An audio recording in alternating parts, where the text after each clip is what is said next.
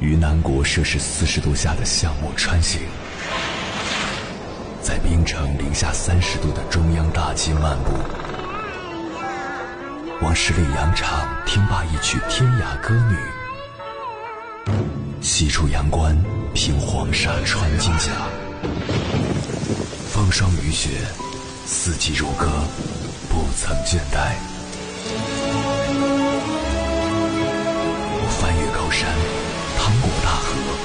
无所畏惧水深和火热，只为打破这千山万水的阻隔，与你相遇。我是英波，我在原来的地方等你，不见不散。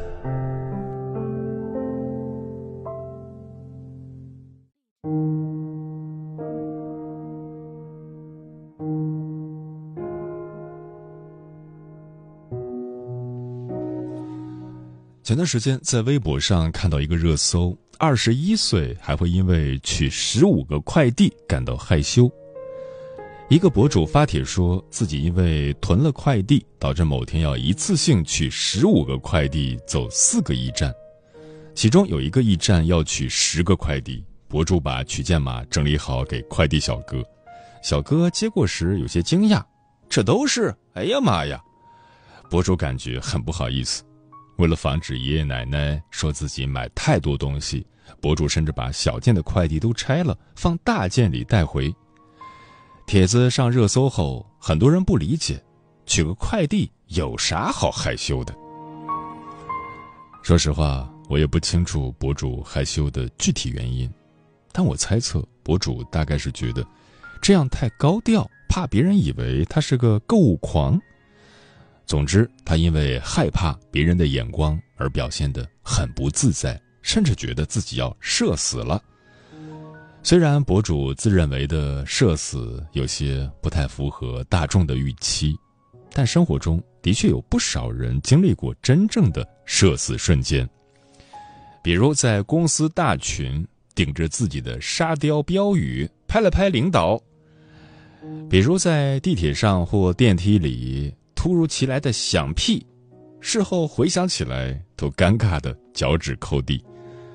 又比如演讲时，因为一个小错误导致自己迅速脸红发窘，当时的你觉得所有人都在关注着自己，可能事情过去一段时间，你觉得自己还会成为别人茶余饭后的笑柄，时不时拿出来说一说，笑一笑。但其实你真的没那么多观众，周围的人也没那么在意你。想起奇葩说辩手詹青云曾分享过一件往事：上高中的时候，有一天他在操场上摔了一跤，几乎是从楼梯上滚下去的。当时又痛又尴尬的他，恨不得找个地洞钻进去。他说。我当时特别的窘迫，我的窘迫，我的痛苦，并不来自于我屁股很疼，而来自于我觉得所有人一定都看见了我，所有人一定都在嘲笑我。我从这个操场走过去的时候，我觉得他们一定记住了我，然后永远不停的在笑我。但其实事情的发展并不是他想的那样，他以为全操场的人都在嘲笑他，以为所有人都记住了他。事实是，事后根本就没有人记得他，以至于这件事也不再有人提起。没有人记得是谁从楼梯上滚了下来，也没有人记得他的窘迫。通过这件事，詹青云想明白了一个道理：很多人都有一个错觉，总觉得有很多人在关注自己，但真实情况是，除了你自己，别人根本就没有那么的在乎你。每个人真正在乎的都是他自己。英国前首相丘吉尔曾讲述过自己的一段经历：有一年，BBC 邀请他去做一个直播演讲，他的车开到半路突然熄火，尝试多次都无法启动的他决定打车去 BBC。这时候，一辆出租车从他面前驶过，问他要去哪儿。丘吉尔说：“去 BBC。”司机却说：“恕我不能送您过去，因为那个地方离我家太远了。等我把您送到，我再回家的时候，我会错过听丘吉尔演讲的直播节目。您知道吗？他可是我的偶像，我是绝不会错过的。当时由于天气冷，丘吉尔穿得多，所以司机没有认出他。但丘吉尔听到司机的这番话，很是感动，于是掏出五英镑表达感谢。没想到，司机立马变了态度，决定马上送他去 BBC。丘吉尔提醒他，送自己过去就听不到偶像演讲了。司机一脸的不在乎，去他的丘吉尔吧！现在你比他的演讲重要多了，听演讲又不能帮我养家糊口。丘吉尔这才明白，自己其实并没有想象中那么重要。人倾向于高估自己，高估自己的能力，高估自己的重要性，高估自己和别人的关系。然而，当你把自己看得越重，就越容易失重；当你把自己看得越高，就越容易失落。一个人在前进的路上，想要看得更轻，走得更稳，就要有意识的去避免高估自己。与朋友们共勉。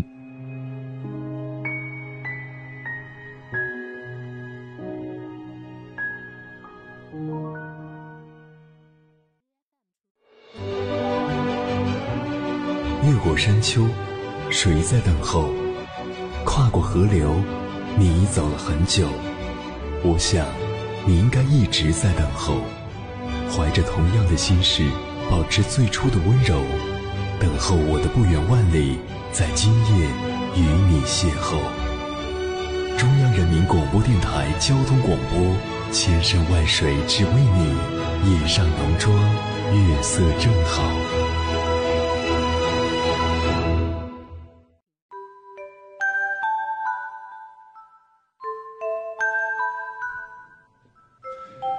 感谢此刻依然守候在电波那一头的你。你现在听到的声音来自中国交通广播《心灵夜话》栏目，《千山万水只为你》，我是迎波。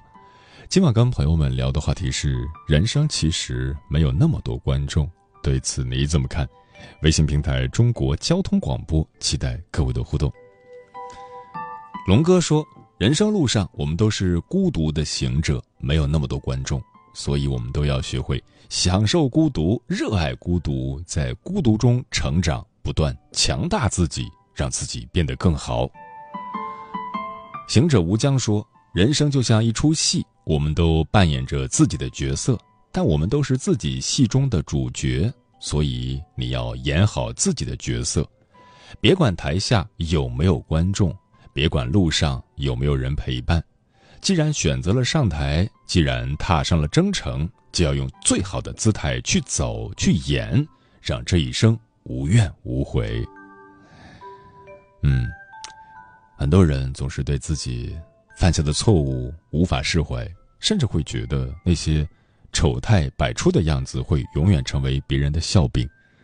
但其实，你的缺点、你的错误，并没有多少人真的会一直关注，你也没有那么多的观众。今天想跟大家分享一个心理学效应——聚光灯效应。什么是聚光灯效应？聚光灯效应对我们的生活和工作有哪些启示呢？接下来，千山万水只为你心理课堂跟朋友们分享的文章选自有书，名字叫《了解聚光灯效应，避免掉入他人注视的陷阱》。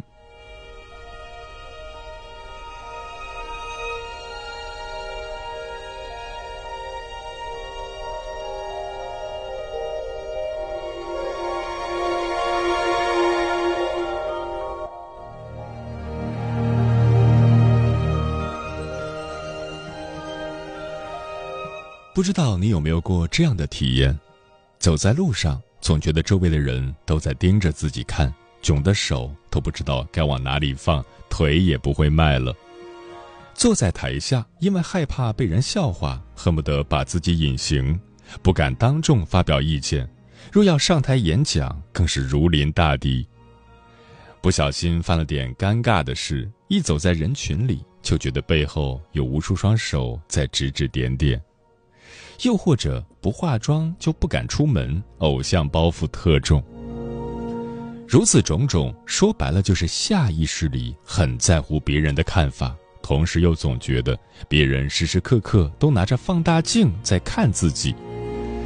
这种心理现象叫聚光灯效应，由来已久，又像路上的小石子一样无处不在，冷不丁的就绊你一脚。聚光灯效应又称为焦点效应。最早是由康奈尔大学的心理学教授汤姆·基洛维奇和美国心理学家肯尼斯·萨维斯基提出的。在一九九九年，他们做过一个有趣的心理学实验。在实验中，他们要求被试穿上印有过气歌星头像的短袖，走进一个已经有五个人在里面的房间。研究人员先询问被试。你们觉得会有几个人留意到自己身上的衣服？再去问房间里的被试，是否有留意到短袖上的头像？结果显示，被试觉得有五成以上的人留意到他的衣服，但事实上只有一成的人表示留意到了短袖上的头像。他们由此得出一个结论，就是人们太在乎和自己有关的事物。以为别人的目光都会聚焦在自己身上。它表明我们总会不自觉地放大自己的问题和重要性。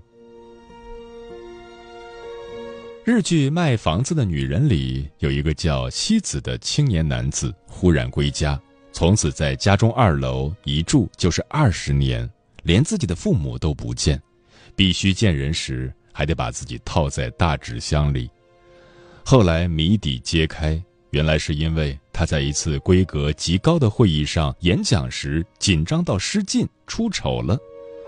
为什么一次年终述职的小失误会让满腹才华的西子羞愧到自闭？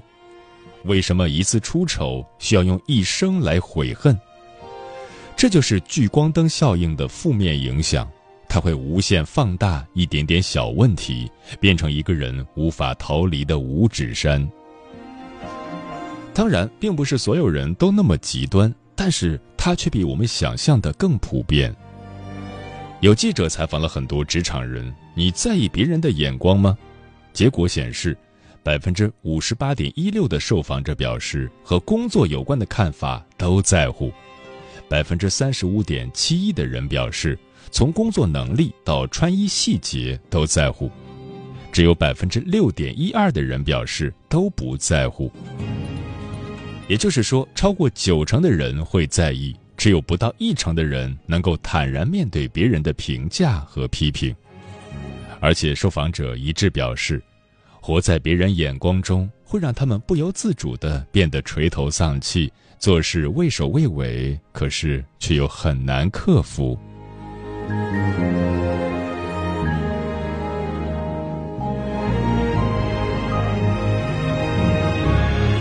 心理学认为，大多数心理效应都是由多种心理现象共同作用的结果，好似个东北乱炖。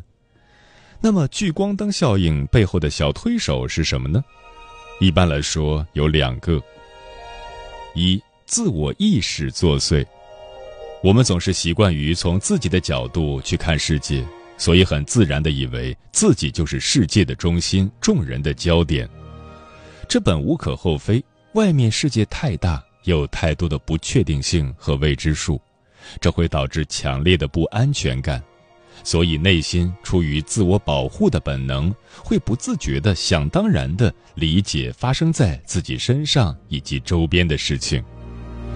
比如走在路上。总以为别人在看自己，其实就像经常调侃的那样：“你不看我，怎么知道我在看你？”或者换位思考一下就明白：你会死死盯着路过的陌生人看吗？他会在你脑中停留超过三分钟吗？答案很可能是否定的。但是我们的情绪脑并不会就此罢休。反而会偏执地认为自己是最特别的那个，尤其是自信心爆棚或没有清晰自我认知的人，会更愿意相信自己的偏执，而不是事实的真相。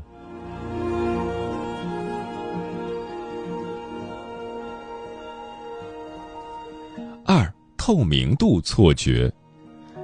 有一次做工作汇报的时候，同事雪儿一坐下来就紧紧拉住我的手，身体的颤抖像波浪一样传到我手中。就这么撑到散会，她一把将我拉到洗手间，突然捂面哭起来。刚刚做报告的时候，我太紧张了，一点也不像其他人那样淡定，丢死人了！我怎么那么差劲啊？然而事实上，我们都没有感觉到。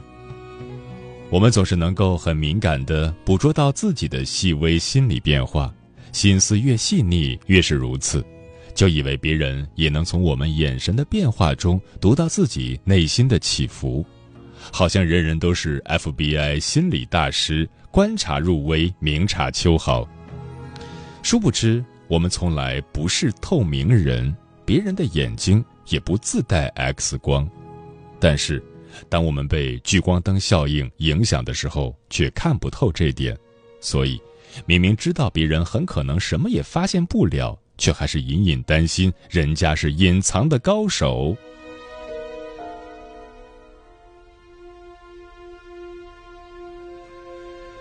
之前看过一个访谈节目，一个胖胖的姑娘总是因为自己的身材不好特别自卑，整天把自己关在房里。也不跟人交流，更别提出去玩了。他最喜欢的事情就是自拍，每天花费好长时间，先拍好多张照片，再精心修图，然后上传到朋友圈。如果有人给他点赞，他就好开心；没人点赞的时候，就瞬间删掉所有的照片，陷入焦虑迷茫状态。他妈妈多次劝他无果，才来上节目求助，可是。他依然沉浸在自己的世界里不可自拔，自欺欺人。聚光灯效应无处不在，很多人深受其扰。如果像西子那样，真的不能掉以轻心，要试着转换一下思维，把自己的心灵从这一束牢笼般的强光中释放出来。在这里提供几点建议：一、不断自我暗示。大家都很忙，我其实没那么重要。在聚光灯下的时候，脑中会被大家都在看着我的念头填满，产生社会抑制效应。社会抑制效应是指，当一个人做一件自己不擅长或者比较生疏的事情的时候，如果有人在旁边，尤其是旁观者还比较厉害，又喜欢评论指点别人。我们就会本能的产生一种自我保护意识，陷入紧张的情绪中，从而影响正常发挥，甚至发挥失常。比如高手对战，那个处于劣势的人会很容易被强者唬住；但若是弱者的心态比较好，往往能出其不意，反败为胜；或者强者思想包袱太重，也可能大意失荆州。这个反应是自然而然发生的，说明当我们把有限的注意力分散到对别人的评价上时，就无法专注的做好手头的事，变得焦虑。但是，只要有意识的不断暗示自己，大家都很忙，我其实没那么重要，就可以把焦点从别人身上拉回事情本身，也就不会战战兢兢、诚惶诚恐了。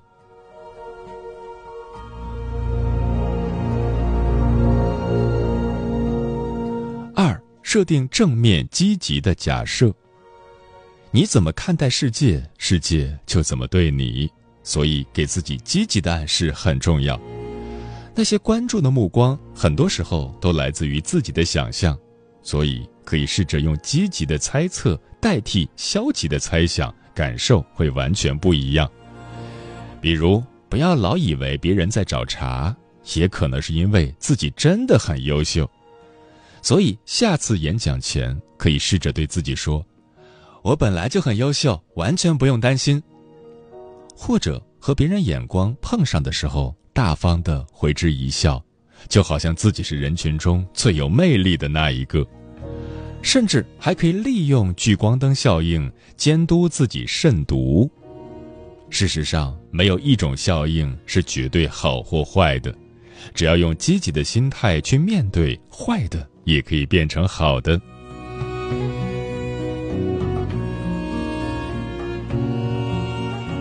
三、接纳自己的不完美。我们太容易因为某一个缺点而否定整个人。无论是对自己还是对别人，这个小小的人性弱点是聚光灯效应的强化剂。若是我们能够接纳自己或别人的不完美，并试着从更加全面的角度来看人看事，就不会钻进某一个缺点或某一次失误中出不来。所以，发现自己又陷入糟糕至极或以偏概全的思维模式中时，告诉自己。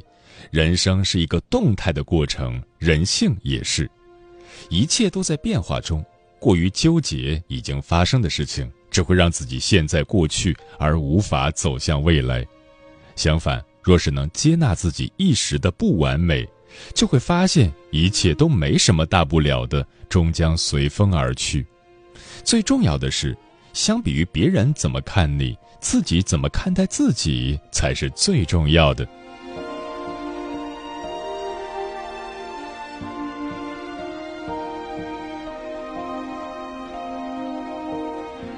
其实每个人都有两盏聚光灯，一盏用于内观，一盏用于外察，却连接着同一个插头，那就是我们的自我觉知。当我们有足够清晰而坚定的自我觉知时，就能够清楚地看到自己内心的波动和别人对自己的影响。相反，当我们自我不够强大的时候，既不能理智地应对外界对我们的评价。更无法勘破内心的迷茫，所以聚光灯效应虽无处不在，但是只要能时时刻刻保持清醒的觉知，并不断修炼，就不再会轻易掉入他人注视的陷阱。就像天生手机型的王璐在脱口秀大会上说的那样：“我从不在意别人的眼光，我就要做自己生活的甲方。”也就是说，我们要用这束光照亮自己的内心，而不是放大别人的评价或生活的坎坷，如此才能真正成为聚光灯下最闪亮的自己。